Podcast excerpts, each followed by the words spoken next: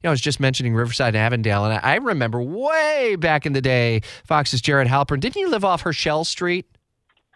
Oh boy, uh, that takes you lot. back, doesn't it?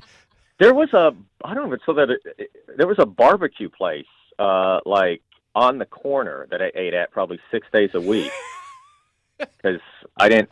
Uh, I don't even know if my apartment had like a full functioning kitchen. It was really small. Uh, but what? A, yeah, it was a good neighborhood. Yeah, it's a wonderful neighborhood out toward there. We are seeing the traffic delays through there. And look at you Oh, now. you're- barbecue place is still there. Yeah, I, I Yeah. think it is. I think it is. I was out there Right. not too long ago That place, that place fed me six days a week. I think back in the day. on a radio salary in Little Jacksonville, Florida. And now you're in the big time in the White House briefing room. And we heard the White House talking about, as we pivot to the top nationals, one of our top national stories, the debt ceiling. And, and we're bumping up against it today, but it doesn't necessarily mean that today is like a doomsday. But what's the message coming from the White House on this?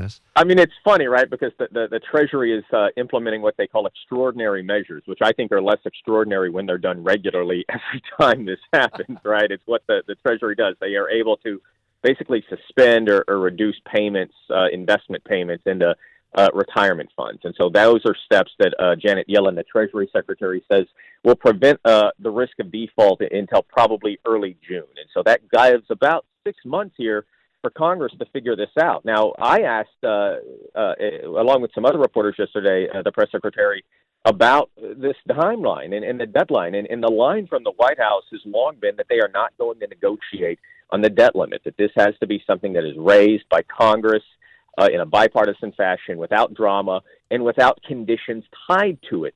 That is where this is going to come to a head. House Republicans insist that they are not going to raise the debt limit without some sort of reform in spending. They want new caps on spending, new cuts on spending. Those are not negotiations that at this point uh, President Biden, the White House, are engaged with or plan to engage with. Um, and so that's where we are right now in, in these talks. Who do you see taking a lead from the Republican Party? Will it be uh, a Mitch McConnell or a uh, House Speaker Kevin McCarthy, or might it be someone else who bubbles up and maybe takes the lead on these discussions, negotiations, whatever you want to call them?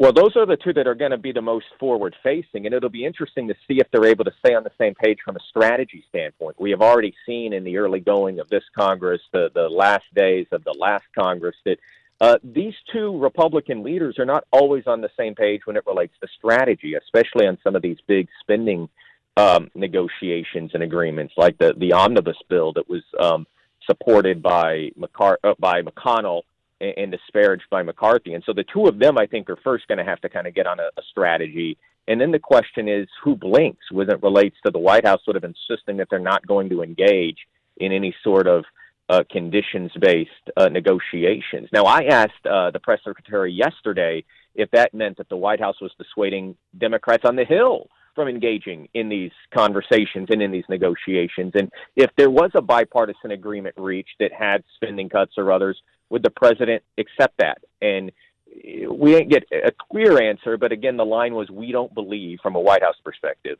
that this is something that should have conditions tied to it at all. Mm, it's going to be a story we're following very closely for you over the days and uh, months to come over the next, uh, what, six months or so before we get into June. Fox's Jared Halpern, thanks.